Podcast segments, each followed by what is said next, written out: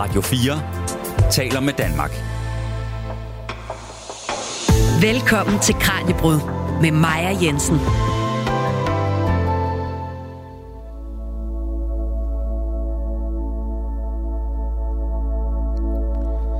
Hvad sker der, når du hører denne her musik? Måske bliver du rolig i kroppen. Måske kommer du ned i tempo. Og måske begynder din vejrtrækning lige så langsomt at tilpasse sig musikken. Det er nemlig intentionen bag det her stykke musik, som er komponeret til kvinder, der er i gang med en fødsel. Kåre og Birgitte, hvorfor er det vigtigt at få mere lyd og den rigtige lyd ud på fødselsstuerne? Det at påvirke et øh, menneske med lyd, det giver en sanseoplevelse. Og den sanseoplevelse gør en i stand til at samstemme sig med situationen. Ja, og så synes jeg jo generelt bare, at det er på tide, at vi anvender mere lyd, især specialdesignet lyd i vores hverdag, i vores sundhedsvæsen. Der er rigtig meget uønsket lyd og støjforurening, og det, øh, det er en måde at sikre, at det lyd, man faktisk anvender, at det er designet til de specifikke situationer. Ja. Men øh, sanseindtrykkene og blandt andet lydene under en fødsel, det kan altså have stor betydning for helhedsoplevelsen, og det er det, vi skal dykke ned i i dagens program. Mit navn er Maja Jensen. Velkommen til Kraniebrød. Du lytter til Radio fire. Og så vil jeg gerne byde velkommen til jer, Birgitte Folmann og Kåre Wulff. Birgitte er antropolog, der forsker i lyd og er lektor på Sonic College og forskningsansvarlig på Vidensmiljø for Atmosfæreforskning. Og Kåre er komponist, lyddesigner og selvstændig designer. Og Birgitte, som antropolog, så har du forsket i sansefødestuernes betydning. Vil du ikke starte med lige at forklare, hvad er en sansefødestue til os, der aldrig har været på sådan en? Jeg tror, at sansefødestuer kan indrettes på forskellige måder, men det her forskningsprojekt, jeg har været ansvarlig for, øh, handler om sansefødestuer, der er udviklet og testet på Gødstrup Hospital ved Herning. Der er det en stue, hvor du skal forestille dig, når man kommer ind, så er øh, tre af væggene, øh, har du mulighed for at projicere billeder op på øh, fra gulv til loft, samtidig med, at du kan høre specialkomponeret musik, du kan høre dit eget musik, eller du kan vælge at have naturens lyde, som passer til de naturbilleder, der, der projiceres op. Udover det, så er en sansefødestue også indrettet med et andet ikke-klinisk udtryk. Så det vil sige, at der er nogle andre møbler, end det, man normalt forbinder med fødsler.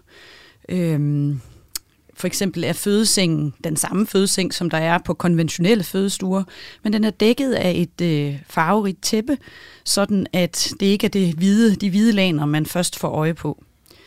Øhm, og på samme måde er øh, fødestuen også indrettet øh, til, at øh, den fødende kvindes partner har nogle steder, øh, rare steder at være.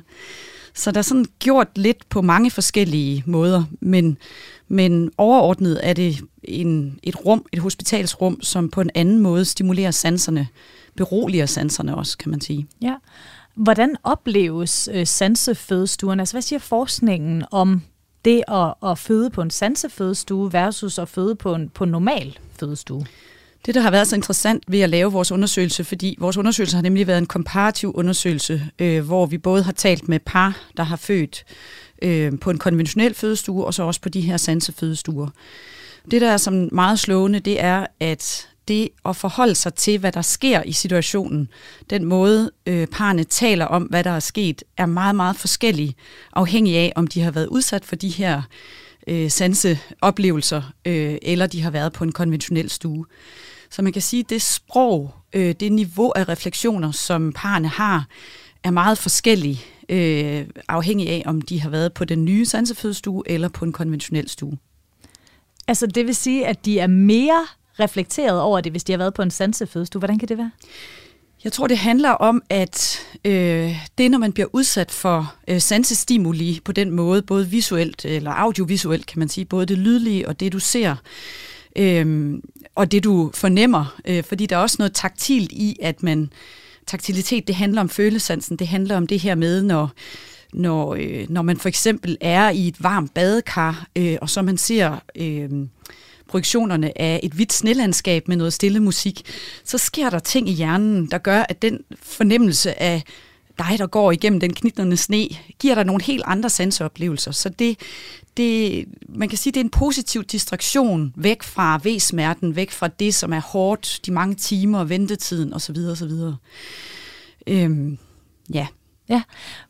Men det kan altså have sine fordele, at man bliver måske på en anderledes måde bombarderet. I hvert fald, man får aktiveret sanserne på en anden måde, end man er vant til, og lige pludselig måske tænker på et snelandskab, og hvordan man går igennem. Men hvis vi så ser på den helt normale øh, sanse, eller den helt normale fødestue, hvilke, hvad skal vi kalde det, karakteristika er det, man gerne vil bryde med fra, øh, fra den helt normale fødestue med de hvide laner, som du beskrev før? Ja, så det der ofte sker, når man kommer ind på et hospital, det er jo, at man bliver øh, bombarderet med sanseindtryk. Øh, der er dufte af desinfektionsmidler, der er øh, det her meget teknologiske udtryk med, i forbindelse med en fødsel er der måske et hjerte, et apparat, der kan måle hjertelyd, der er måske et dropstativ øh, med en, med en dråbetæller på. Der er forskellige remedier, som, som peger på, at her foregår der noget, som er klinisk, noget som er medicinsk, noget som er farligt også. Mange mennesker har heller ikke, før de skal have deres første barn, har de ikke været på hospitalet andet, end hvis de har besøgt nogen, der har været alvorligt syge, eller nogen, der måske skal dø.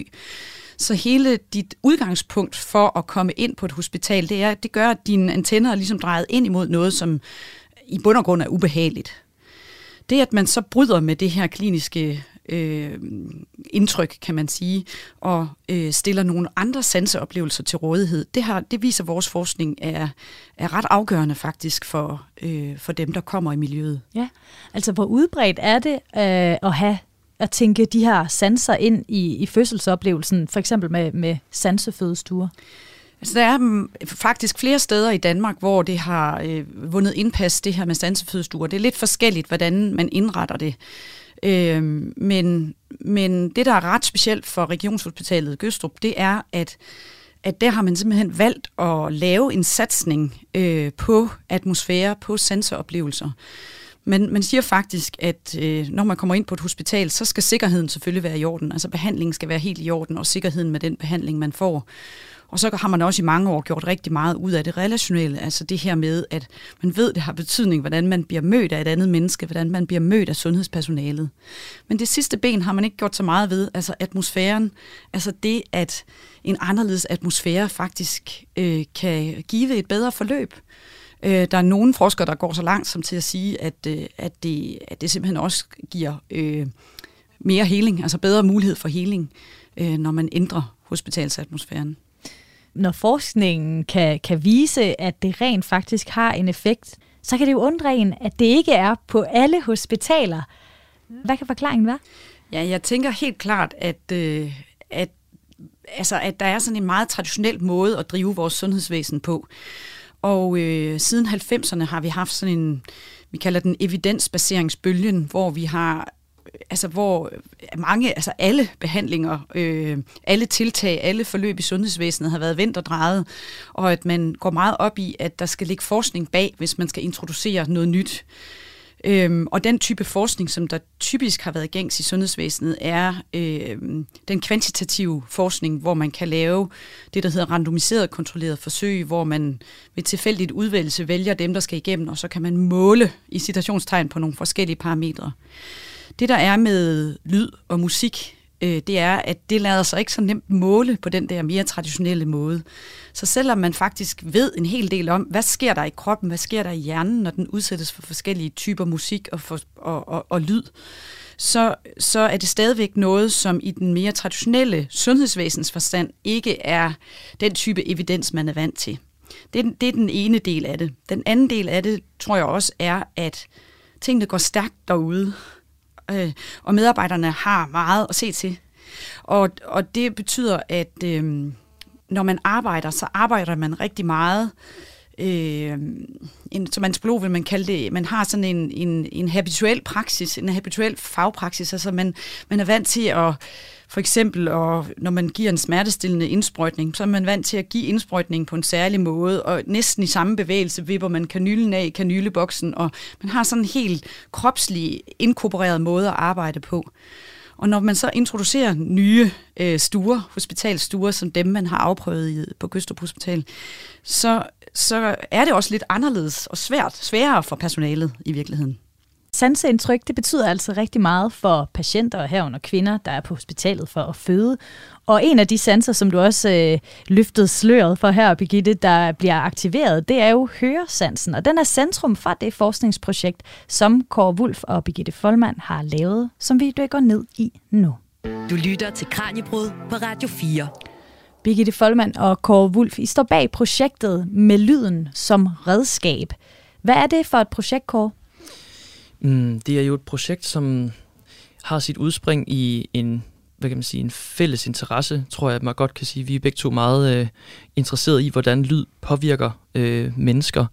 Øhm, og startede jo som et skoleprojekt, da jeg stadigvæk studerede på Sonic College, og Birgitte var min øh, dejlige mentor. Øhm, og vi blev tilbudt at lave et samarbejdsprojekt med Gødstrup på det tidspunkt, som havde en enkelt øh, sansefødestue, hvor vi både lavede øh, animationer, altså visuelle animationer, og så musik. Og det, øh, det startede min interesse, det startede ligesom interessen for, hvorfor jeg øh, har valgt at arbejde videre med de her ting. Øh, nu var jeg inde på tidligere den der kontrast, der er imellem en konventionel fødestue og en moderne sansefødestue. Og jeg husker tydeligt, for jeg havde samme, øh, nu har jeg så frekventeret de danske hospitaler rimelig meget, jeg har lavet meget ekstrem sport og har haft brækket, jeg ved ikke hvor mange knogler, øh, men jeg har ikke været i den der sådan, dybe øh, del af hospitalerne. Jeg har siddet ved venteværelsen, og så er jeg blevet behandlet og blevet opereret lidt af hist og pist, men jeg har ikke været inde i den der kerne, som jeg føler, at de her fødegange i virkeligheden er. Øhm, så jeg husker tydeligt min, min første reaktion, da vi fik en rundvisning og kom ind på sådan en konventionel linoleumskold øh, fødestue, hvor et, der blev øh, i spøg henvist til slagtekarret, som var det her plastikkar over hjørnet, hvor at kvinderne jo kunne føde, hvis de havde lyst til at føde i vand. Øhm, og der var jo øh, alle mulige instrumenter, der hang ud af væggene og sådan noget. Og det var også dejligt brovdent, og det var også dejligt, øhm, for det er noget også, det jeg holder meget af i forhold til det her, den her faglighed omkring jordmødrene, det er den her, at man både er håndværker og øh, har en meget sådan, tung faglighed i videnskaben og i lægevidenskaben. Øhm, men der er også bare den her, sådan, der er nogle ting, der skal ordnes, der er nogle arbejdsgange, der skal køre, og derfor så, øh, så var det både et chok, men også en helt fantastisk mulighed for at blive inviteret ind i et ellers meget intimt øh, rum og, og svære. Jeg følte mig meget beæret, og også meget, det var meget akavet at stå der som igennem et bachelorprojekt, der skulle sådan, komme og banke på og blive lukket ind, for jeg havde ikke noget kort, og sådan, og hej, det er mig igen, og når, hvor er din kone hen? Jamen, der, jeg har ikke lige nogen kone med, hun øh, har en kæreste, og vi skal ikke lige have børn lige nu, og så videre, så det var sådan en hvad laver du så? Jamen, jeg er i gang med det her projekt. Nå, spændende. Men, men den der vanvittige faglighed og den her dybe, dybe øh, interesse for det her fabelagtige øjeblik, det her un- altså unikke øjeblik, som jo er det første i nogen, altså den person, der bliver født, men også den her, det her skabende øjeblik for parret og for, for helheden. Øh, man går fra at være to til at være tre og sådan noget. Så jeg blev meget inspireret og også meget rørt af fagligheden og den tilgang, der var. Og blive grebet af sådan en, jamen for pokker, kan, vi ikke, kan man ikke gøre noget øh, mere? Øh, og igennem det her projekt, hvor vi arbejdede med lyd og med det her visuelle, øh, blev jeg bare meget overbevist om, at der var, at det var den rigtige vej at gå. Øh, nu var der så til at starte med kun en enkelt fødestue, som var sådan en testfødestue. Øh, men bare det at komme ind i et rum, hvor der er nogle designermøbler, og det behøver ikke at være design, men hvor der er en, der er en hjemlighed, der er arbejdet med, man kan dæmpe lyset, man kan arbejde med, der er forskellige sådan, sektioner, altså sådan arkitekturiske sektioner i rummet. Man kan sidde i en sofa, som er sådan mere stueagtig, man kan sidde i en seng, som er mere sådan soveværelsesagtig.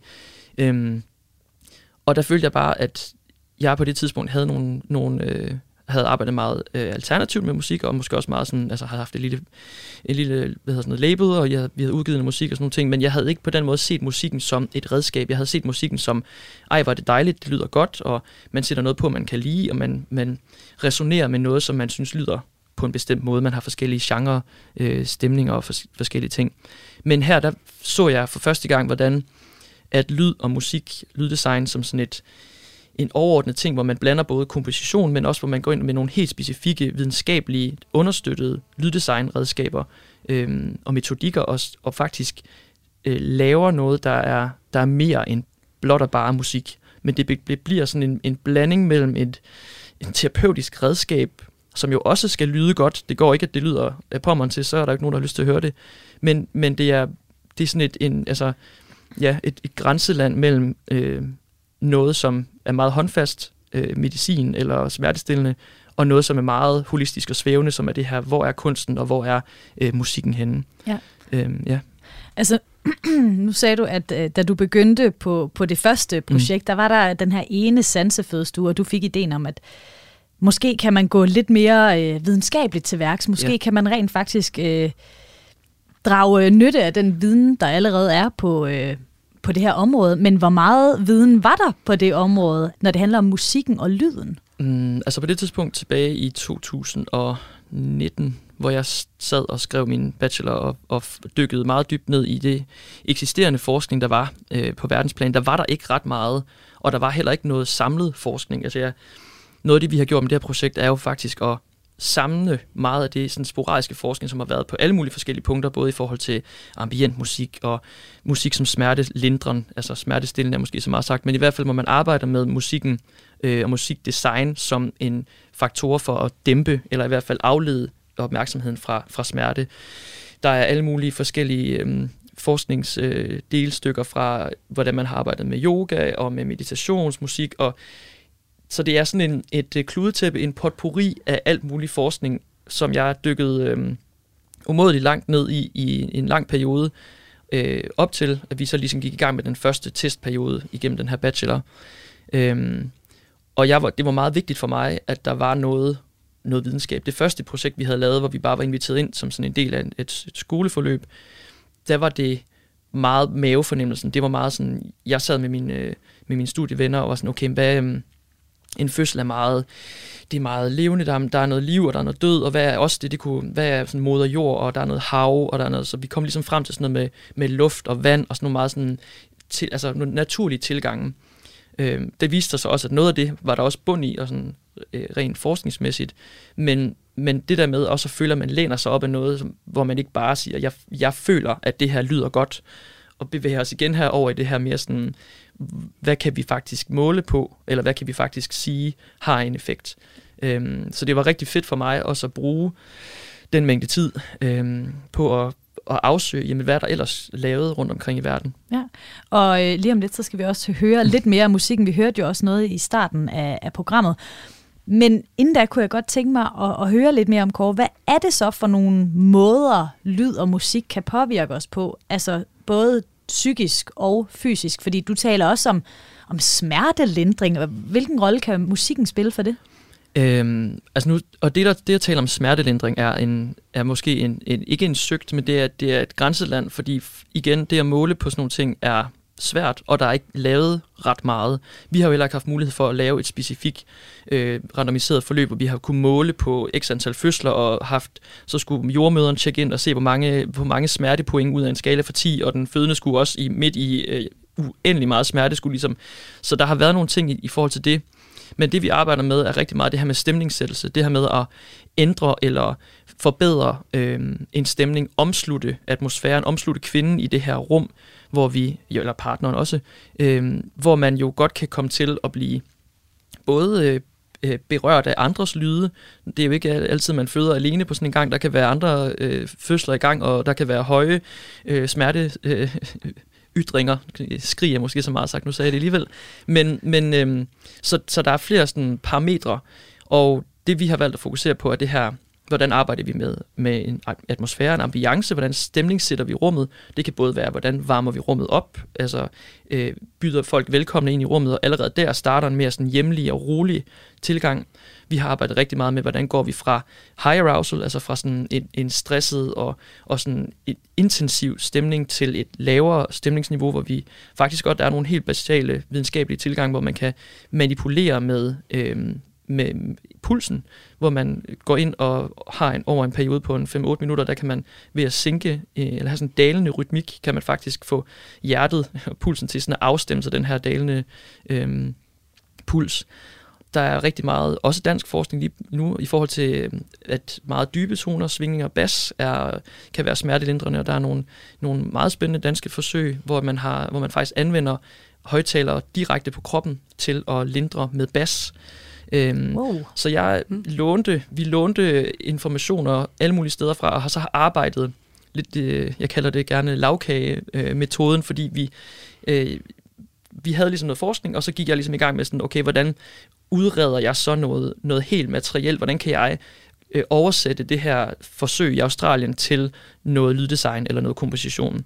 Øhm, så jeg har arbejdet meget sådan lagbaseret, okay, bas er godt, arbejdet med bas, hvordan, hvordan aktiverer vi rummet med bas? Bas kan omslutte og skabe den her følelse, at man er, man er mere med sig selv, end man er med det omgivende rum. Øh, bas er også rigtig godt til at udelukke støjforurening fra andre kilder. Øh, det kan jo både være andre fødsler, det kan også være øh, raslende bakker på hjul og sådan nogle ting, som ligesom er i det her hospitalsmiljø.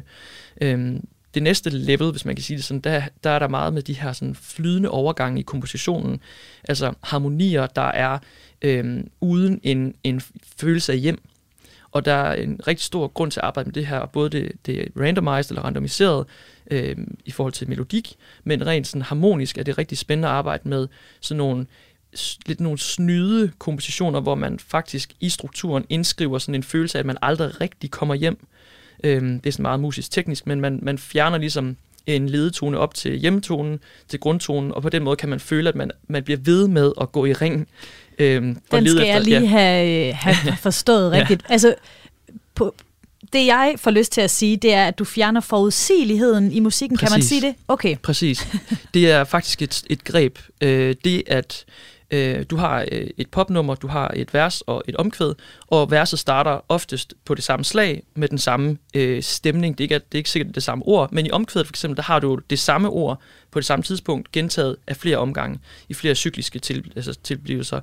Øhm, ved at opløse den cyklicitet og den her temporalitet, som ligger i musikken, hvor man er opmærksom på, at vi har en start, og vi har en midt, og vi har en slutning, så kan man faktisk øhm, gøre oplevelsen mere sådan fordybende. Man kan, man kan gøre det mere omsluttende, og man kan fordybe den lyttende meget mere sådan intensivt, altså næsten på et meditativt stadie, ved at, at fjerne de her markører fra tid. Øhm, det kan man arbejde med både i forhold til øh, altså harmonistemningen, sætningen og den her måde at sådan skrive strukturerne på. Man kan også arbejde med det i forhold til melodier, hvor man har tilfældige øh, melodier. De er selvfølgelig ikke hundrede procent tilfældige, men jeg har arbejdet med sådan nogle tilfældighedsprincipper, hvor man øh, over et længere, en længere periode, fordi tingene skal jo kunne køre i ring, tingene skal kunne loope, men hvis man har et stykke musik på fyrre minutter, og det hele tiden føles, som om det er tilfældigt, så er hjernen er mere, øh, hvad kan man sige, eller mindre tilbøjelig til at lede efter mønstre. Vi er meget sådan mønsterbesatte i virkeligheden. Vi leder jo konstant efter mønstre. Øh, og hvis vi kan opløse den her, det her mønster, så følelsen af, at tiden går, den bliver også opløst. Og det har vi jo også set, blandt andet med vores jordmødre, som jo er i de her arbejdsmiljøer, hvor det her musik nogle gange kører i tyve timer i træk. Øhm, det var også en, en, en usikkerhed omkring, om vi faktisk ødelagde arbejdsmiljøerne for de her jordmødre. Men det har vist sig, at blandt andet med de her tilfældighedsprincipper, at det har været noget af det, der har gjort, at de kunne blive ved med at holde ud og høre det. Mm. Øhm, så det er jo rigtig dejligt. Ja, det, det er dejligt, når man skal høre det samme stykke musik i, mm. i tyve timer. Og hvordan jordmøderne, de oplevede det her øh, musik, det skal vi også øh, tale mere om lidt senere.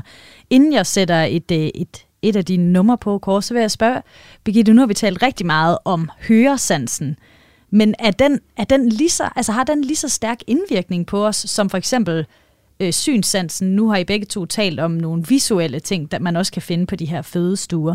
Er, er, er det, er det, fungerer det lige så stærkt at blive udsat for, for lyd? Så i vores øh, kulturkreds, der er øh, den visuelle sans øh, i forgrunden. Øhm, og det er den af forskellige årsager. Øhm, men lige præcis, når man skal føde, som er i høj grad en kropslig ting, øh, der, øh, der kan man sige, at at der kan man bruge lyd som kommunikation på en helt særlig måde, fordi en fødende kvinde meget tit lukker sig lidt ind i sig selv, altså faktisk ligger måske på siden øh, helt krøllet sammen, øh, nærmest i fosterstilling og med lukkede øjne, øh, fordi V-arbejdet øh, kræver al hendes koncentration i forhold til at skulle overstå den næste V eller komme igennem den næste V. Og der ved vi, at lyd og musik kan være et kommunikationsmiddel på en anden måde, som, kan, som faktisk kan åbne op for samarbejdet mellem jordmoren og den fødende. Og det kan være, at vi skal komme tilbage til ja. det. Øhm, men, men fordi man jo er i en tilstand der, hvor kroppen lidt tager over, og nogle gange tager over på en måde, når man skal føde, hvor man ikke helt synes, man har kontrollen, så er det visuelle ikke altid den, det, det rette, øh, øh, den rette sans, eller den rette sanseerfaring til at, at, at bringe dig ud af øh, den her følelse af ikke at være i kontrol, eller, øh, eller man kan også sige lidt populært, siger man jo også rigtig meget, at, at mange fødende i dag, de, de er propfyldte med informationer fra forberedelse til fødslen, så de er rigtig meget i hjernen. Men det, der sker, det er i kroppen, og det er i kroppen, smerten kommer fra. Så, så, så der er en fidus i at, at prøve at kommunikere med lyd, sådan at kvinden hun kommer ned i kroppen og bliver i kroppen, og måske kan kommunikere bedre med jordmoren, øh, ja, øh, fordi hun udsættes for den her lyd. Ja. Radio fire taler med Danmark.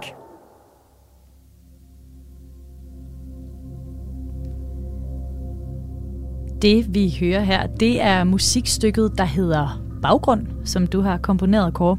Og det er en ud af fem stykker musik, som er komponeret til selve fødselssituationen. Og Kåre, lige lad os tage det for en start. Hvor er det, man tilgår det her musik? Jamen, det ligger frit tilgængeligt på SoundCloud. Så det er alle mands eje, kan man sige. Det er ligesom en del af af pakken, øh, og en del af det, vi gerne ville med det, at det skulle være tilgængeligt for alle.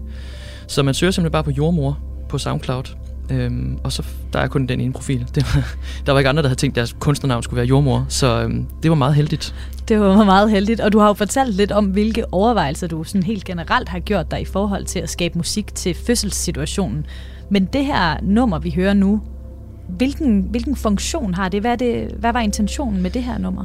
Øhm, Den generelle intention var faktisk ikke at lave det her baggrundsstykke mm-hmm. til at starte med, men der var så mange jordmøder, der efterfølgende var sådan, åh, oh, men de, de andre er fantastiske, men, men kan du ikke lave noget, der, der bare øh, vi kan sætte på, inden de kommer ind, og som bare kan køre, så vi også kan sige, nu er det baggrund, det her det er bare, det er bare lækkert, og nu begynder arbejdet, nu, nu sætter jeg noget på, som faktisk er et redskab.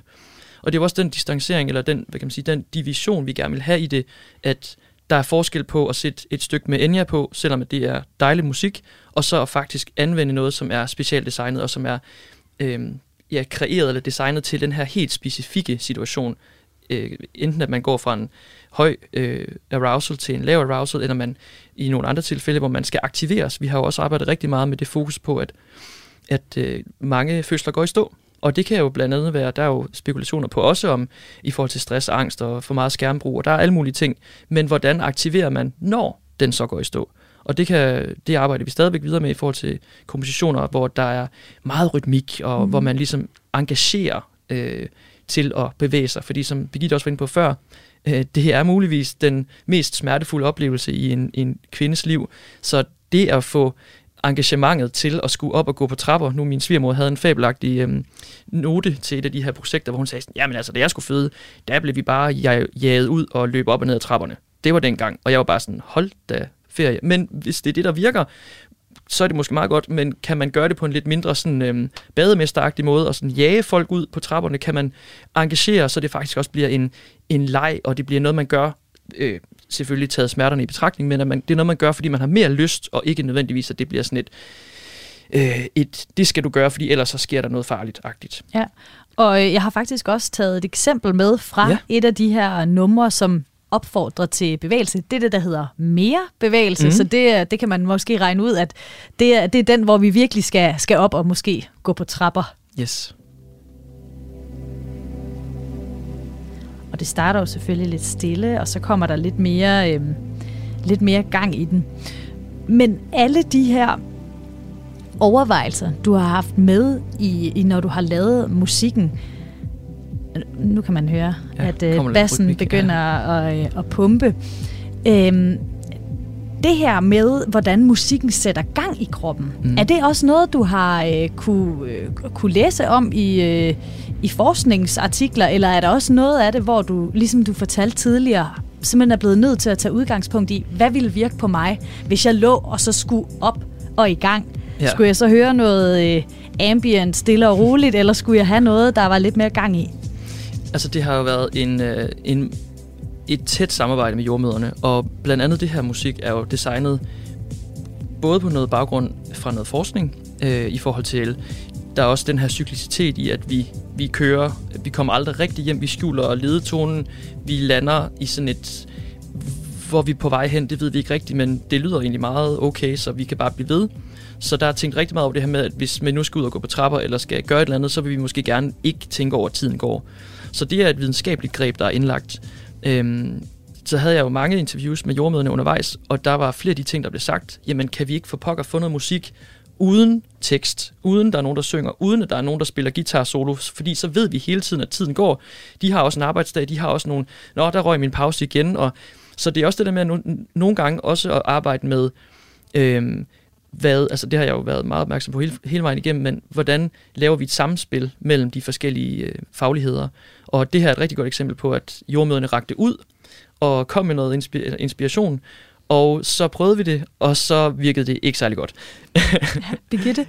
Ja, men altså, det er netop, altså sådan set fra sådan et øh, lydantropologisk øh, synspunkt, så, øh, så der er ligesom en tendens til, at vi sådan rent kulturelt øh, er ret enige om, hvad ambient, altså det, der hedder ambient musik, er for noget.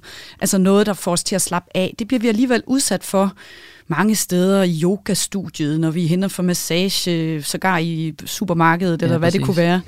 Men, men, øh, men, men den der ligesom kulturelle fælles forståelse af noget, der er rytmisk og skal appellere til bevægelse, er ikke helt den samme. Og, øh, og jeg har en fornemmelse af, det er nu ikke noget, jeg har specifikt undersøgt, men jeg har en fornemmelse af, at det også handler om genre. Altså når der først kommer fart på sådan et stykke musik, så, øh, så er man meget mere tilbøjelig til at, at kunne lide det eller ikke kunne lide det. Altså man har nogle præferencer i forhold til beatmusik, i forhold til rytmisk øh, musik, øh, i forhold til hvad, der, hvad man ellers selv plejer at lytte til øh, derhjemme.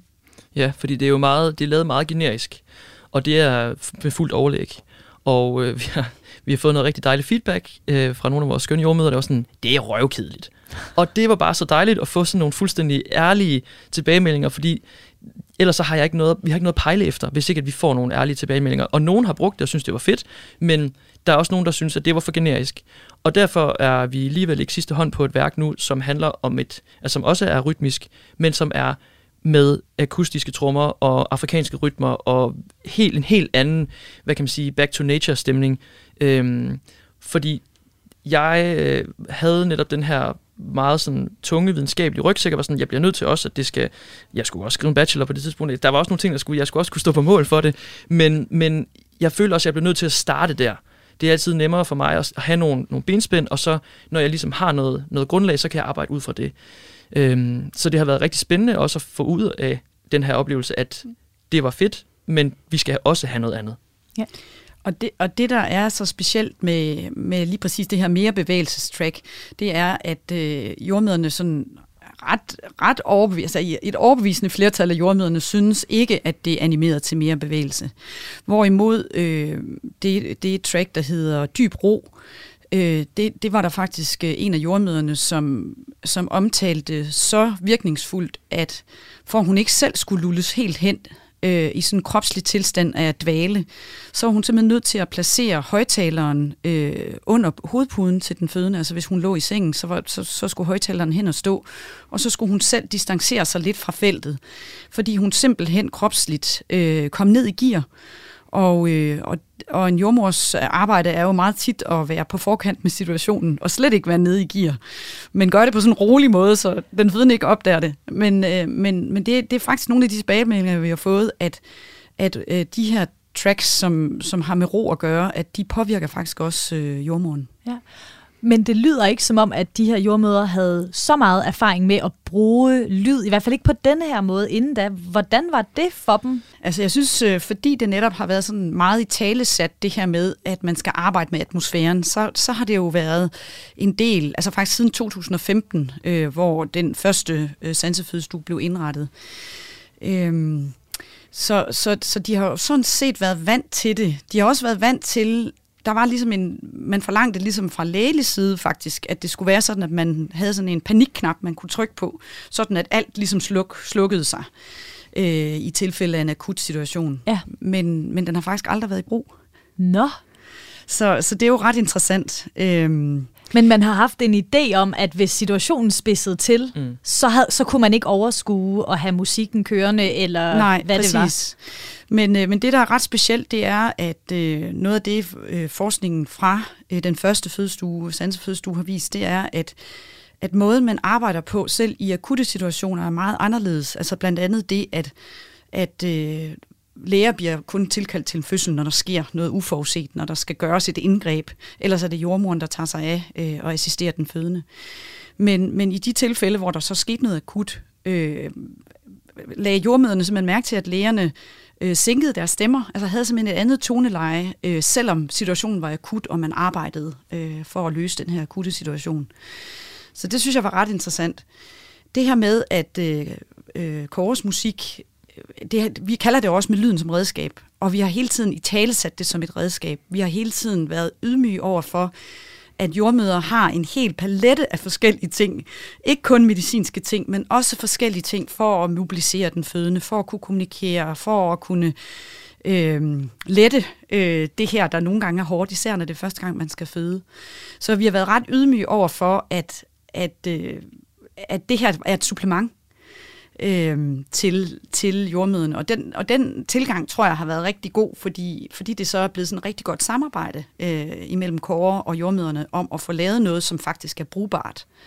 Øhm, og jeg synes, det her bevægelsestrack, som, som blev lidt for ensformigt at høre på, det var et godt eksempel på, at der lå noget videnskabeligt bag det musikfaglige, men det virkede ikke rigtig i praksis, vel? Så... så Nu bliver ja. det ændret. Så nu, nu tester vi noget nyt. Men man kan så sige, det er jo øh, det spændende er jo så, at noget af det har fungeret i andre øh, tilstande, altså fødselsforberedelsen for eksempel, og nogle af de tracks, som vi lavede til fødslerne, har været helt vildt effektive i barselsøje med. Så det, at vi har, selvom vi har finjusteret og været meget sådan specifikke, så er det jo øh, også meget op til den individuelle, altså til den enkelte, at være sådan, jamen, jeg synes det her, det er godt. Øh, Men tilbage til, at vi at den her ydmyghed og det her samarbejde, det har jo hele tiden været sådan en, hvordan laver vi nogle flere redskaber til værktøjskassen, som i en presset hverdag kan være med til faktisk understøtte, hvis nu har vi jo, der er jo mange, især lige nu er der jo rigtig meget fokus på, at øh, fødeafdelingerne i hele landet er mega presset. Så min intenderende eller initierende tanke var også sådan, hvordan kan jeg øh, med noget digital hjælp gøre arbejdssituationerne nemmere for jordmøderne? Kan man lave noget, som kan frikøbe dem nogle minutter øh, ved eventuelt at sætte noget design på, som kører i en, i en fødestue, og så kan de tilgå en, en patient i en anden fødestue? Øhm, eller en fødende, det er jo ikke nødvendigvis en patient på den måde. Men, men så vores så tilgangen har været meget øhm, trial and error, men vi har så været rigtig heldige, at det første, vi har prøvet, at det, at det var så funderet i både øh, jordemoderfagligheden, men også i videnskaben, at det faktisk kan noget. Øhm, nu itererer vi jo på flere forskellige måder og laver nye udkast, øh, så der også bliver noget, et større katalog, kan man sige, der bliver lidt mere at vælge imellem. Øhm, men det er jo bare fantastisk at se, at, at øh, nogle af de her designs er afspillet, jeg tror det er en, der er afspillet over tre tusind gange, og det skal jo også siges, at det er jo ikke, det er jo ikke offentligt tilgængeligt i den forstand. Altså nu, det er først nu, vi begynder rigtigt at åbne op for, at, at øh, almindelige, altså mennesker, som ikke har haft en, en finger med i det her testforløb, faktisk kan begynde at bruge det. Og det er en åben invitation til bare at, at tage det og bruge det, både til øh, at komme ned med, jeg har en kammerat, der, der bruger det helt vildt meget til øh, at studere, altså når han skal skrive opgaver og sådan noget, så sætter han det på, fordi der er den her indskrevne, øh, det her dalende beat, og når han, han har haft en lidt hård dag, så, så hjælper det ham simpelthen til at stresse af. Øhm, og det gjorde det også for mig selv. Altså, da jeg, jeg, jeg vidste jo godt, da jeg lavede de her ting, at der var en, en videnskabelig fundering, men øh, selv når, da jeg sad og komponerede helt, da tracket slet ikke var færdigt endnu, og skulle ud og have en kop kaffe, kunne jeg mærke, hvordan at mit eget hjerte havde attunet. Så det var, det, det var også en spændende måde at finde ud af, okay, men der er faktisk noget, jeg kan, man kan godt gøre noget med de her redskaber og skubbe på nogle grænser, som vi måske ikke nødvendigvis er opmærksom på. Ja. Og, og lyd og musik har jordmødre brugt i mange, mange år. Præcis. Øh, så, så, så det nye i det her er jo sådan set, at det er er specielt designet. At det ikke netop er uden at vi skal øh, sige en masse dårligt om Enya. Ikke et ondt ord. Ikke et ondt ord. Det er slet den ene C D op efter den anden. Ja, præcis. Men, men, men det er faktisk det, jordemøderne også melder tilbage nu. Det er den her, altså det vigtige for dem i, at det er videnskabeligt funderet, at det musikfagligt er funderet på den måde, det er, øh, der gør en stor forskel øh, i forhold til almindelig stille musik, eller playlister, eller hvad det kunne ja. være, man havde med. Ja, præcis. Det der med, at jordemøderen faktisk har en... Jeg har jo også øh, været ude og holde workshops og undervist jordemøderne i forskellige øh, altså partitioner i, hvordan, hvordan bruger I det her til de, til de forskellige situationer? Og det er jo tænkt meget som sådan et øh, en, en træd på speederen-agtig stemning, at når der er noget, der er helt akut, så er der det her design, og så bevæger vi os lige så stille ned ad den her øh, intensitetsstige, og så er der lavet designs fra... fra en intensitet og helt op i sådan, det røde felt. Ikke? Mm. Øhm, så det der med at give jordemøderne en, en autonomi, eller give dem noget, altså at de faktisk har de her redskaber i, i rygsækken, og kan dele dem på de, på de rigtige tidspunkter, men samtidig også kan give redskaberne til de fødende allerede i fødselsforberedelsen, som jo er noget af det helt nye, øh, i forhold til at de kan lære og øve, og sammen med partner og alle de her ting. Øh, og nu kommer Birgitte garanteret også til at sige noget omkring det her med, at børnene kommer til at, altså, kan høre noget allerede tidligt i, i fødslen, altså, eller, eller i, i graviditeten. Øhm, det, har, det gør bare virkelig meget. Det er bare så fedt at mærke, at det kan mere, øhm, end bare at være specifikt til den ene situation, men at det også kan bredes ud. Så vil jeg næsten kigge over på dig, Birgitte. Ja, og det er jo det her, som Kåre refererer til, det er jo det her med, at høresansen er den sans hos os, som er først udviklet. Og det er også den sans, der sidst forlader os. Så det vil sige, allerede fra cirka midtvejs i graviditeten, øh, der kan et barn, et lille foster, der ligger inde i sin mors mave, øh, genkende forskellige lyde. Og, øh, og faktisk er det sådan, hvis man eksponerer sin gravide mave øh, for noget særligt musik, så kan barnet allerede fra det er født øh, genkende den type musik. Den kan genkende mors og fars stemme, eller dem, der er tæt på, på den gravide. Øhm, og den sidste ende af livet, øh, der kan man være i dyb, dyb koma og næsten ikke have nogen hjernefunktion tilbage, og alligevel er høresansen det sidste, der forsvinder. Så på den måde er det jo en sans, som, som du spurgte før til, om, om ikke det var den visuelle sans, der i virkeligheden er vigtigst. Men på den måde er høresansen, altså man kunne næsten kalde det sådan lidt mere en ursans på en eller anden måde, mm. øhm, fordi det, det er det, det første og det sidste. Ja. Øhm, det vi ved også med, med lyd og med høresansen, og Kåre, du har talt om hjemlighed også øh, tidligere, det er det her med, at det visuelle, når man kommer ind på sådan en sansefødestue, så ligner det jo ikke noget, man har derhjemme. Det kan godt være, at man har en gyngestol, der minder lidt om den, der er der, eller et sengetæppe i den samme farve, eller nogle puder, der minder om det, der er i sofaen derinde. Men det visuelle er ikke, er ikke typisk det, man sådan identificerer hjemlighed med. Men der ved vi øh, også fra vores undersøgelser, både fra sansefødestuen og fra de patientstuer, der har været indrettet med de her atmosfæreskabende virkemidler, at lyden øh, er noget, som øh, patienterne kobler rigtig meget med hjemlighed. Og vi har blandt andet set, at de nybagte forældre, der har vi simpelthen kunne se, øh, vi har nemlig, der har nemlig været en, en barselsstue, der også har været indrettet med de her virkemidler. Og der har vi simpelthen set flere forløb, hvor de har kørt fireogtyve syv med musikken, men ikke med det visuelle. Og når man så spørger øh, parrene ind til det, så handler det i høj grad om det her med, at lyd meget ofte skaber en fornemmelse af hjemlighed. I kender det fra jer selv, øh, når I kommer hjem. Hvad er det første, man gør? Det er, når jeg laver mad, så sætter jeg radioen på, eller nogen har også øh, meget tit deres tv tændt, øh, når de kommer hjem, øh, og har det kørende øh, som sådan en baggrundsstemning. Øh, Så, så, så jeg tror, at de fleste lyttere vil også øh, kunne identificere sig med, at, at lyd og det, man hører, tit er med til at skabe øh, hjemlighed. Mm, ja. Helt klart. Altså, nu fortalte du lige før, øh, Kåre, at øh, der er over tre tusind lyt på, øh, på det mest populære nummer. Hvad er øh, ambitionerne for, øh, for, for din musik og for den her slags musik generelt? Øh, jamen, som vi har snakket om tit i det her, så er det jo en meget altruistisk tilgang. Det er jo at prøve at gøre noget bedre, øh, skabe, gøre nogle situationer bedre, både arbejdsmiljøet for jordemødrene, men i, i særdeleshed jo at prøve at gøre fødslen til en øh, bedre oplevelse, hvis man kan sige sådan. Det er jo forhåbentlig en god oplevelse, men det kan jo være meget smertefuldt, og især hvis folk har øh, lider af angst eller har stress i forvejen, så er det jo intensiverende. Øh, så min sådan... det er et hjertebarn, kan man sige. Så en stor interesse for projektet som helhed er, at det skal være frit tilgængeligt, Øh, det er jo svært nogle gange i forhold til at udvikle videre og funding og sådan noget. Vi har jo så været heldige at få en pulje af Region Midt, og det har været fantastisk. Øh, så vi håber da, at der kan komme noget mere funding, og vi kan få lov til at arbejde videre i det her felt. Vi var også på et tidspunkt på et spor, hvor jamen, skal det så laves som en app, og skal man kunne tilkøbe den her app for ligesom at få mulighed for os at, at drive det, så, der ikke, så det ikke stagnerer. Fordi det er jo hvad kan man sige, faren ved mange af de her fundede projekter, det er, at de får en pulje penge, og så bliver der sat noget energi, og lige pludselig er der ikke flere penge, og midlerne forsvinder, og så dør projekterne også hen. Øh, så der har været, jeg vil sige, der er også rigtig meget øh, frivilligt arbejde lagt i det her, og, øh, og forhåbningen er, at jeg kan aktivere løbende, nu er, er jeg allerede i gang med sådan at inddrage flere komponister med i projektet, at det kan blive sådan et, en, et minikollektiv, hvor folk ligesom spiller ind med forskellige designs, baseret på de her videnskabelige øh, grundfundamenter, kan man sige. Og vores store forhåbning er jo, at det bliver samlet op, enten på regional eller på national plan, og bliver tilgængeligt, altså som en del af sådan en landsdækkende kampagne. Her du er nu i hvad, første, tredje, andet, tredje semester, whatever, hvornår det giver mening, midtvejs, når høresansen er aktiveret hos dit foster, dejligt tidspunkt at blive mindet om, at der er liv, og det hele det kører. Øhm, værsgo. Her er en øh, online øh, workshop-pakke, eller et fysisk øh, workshop-forløb, hvor du kan komme ind og lære både hvordan du bruger det, inden du skal føde, i forhold til at komme ned i din krop og alle de her ting, men også især, hvad gør vi under fødslen?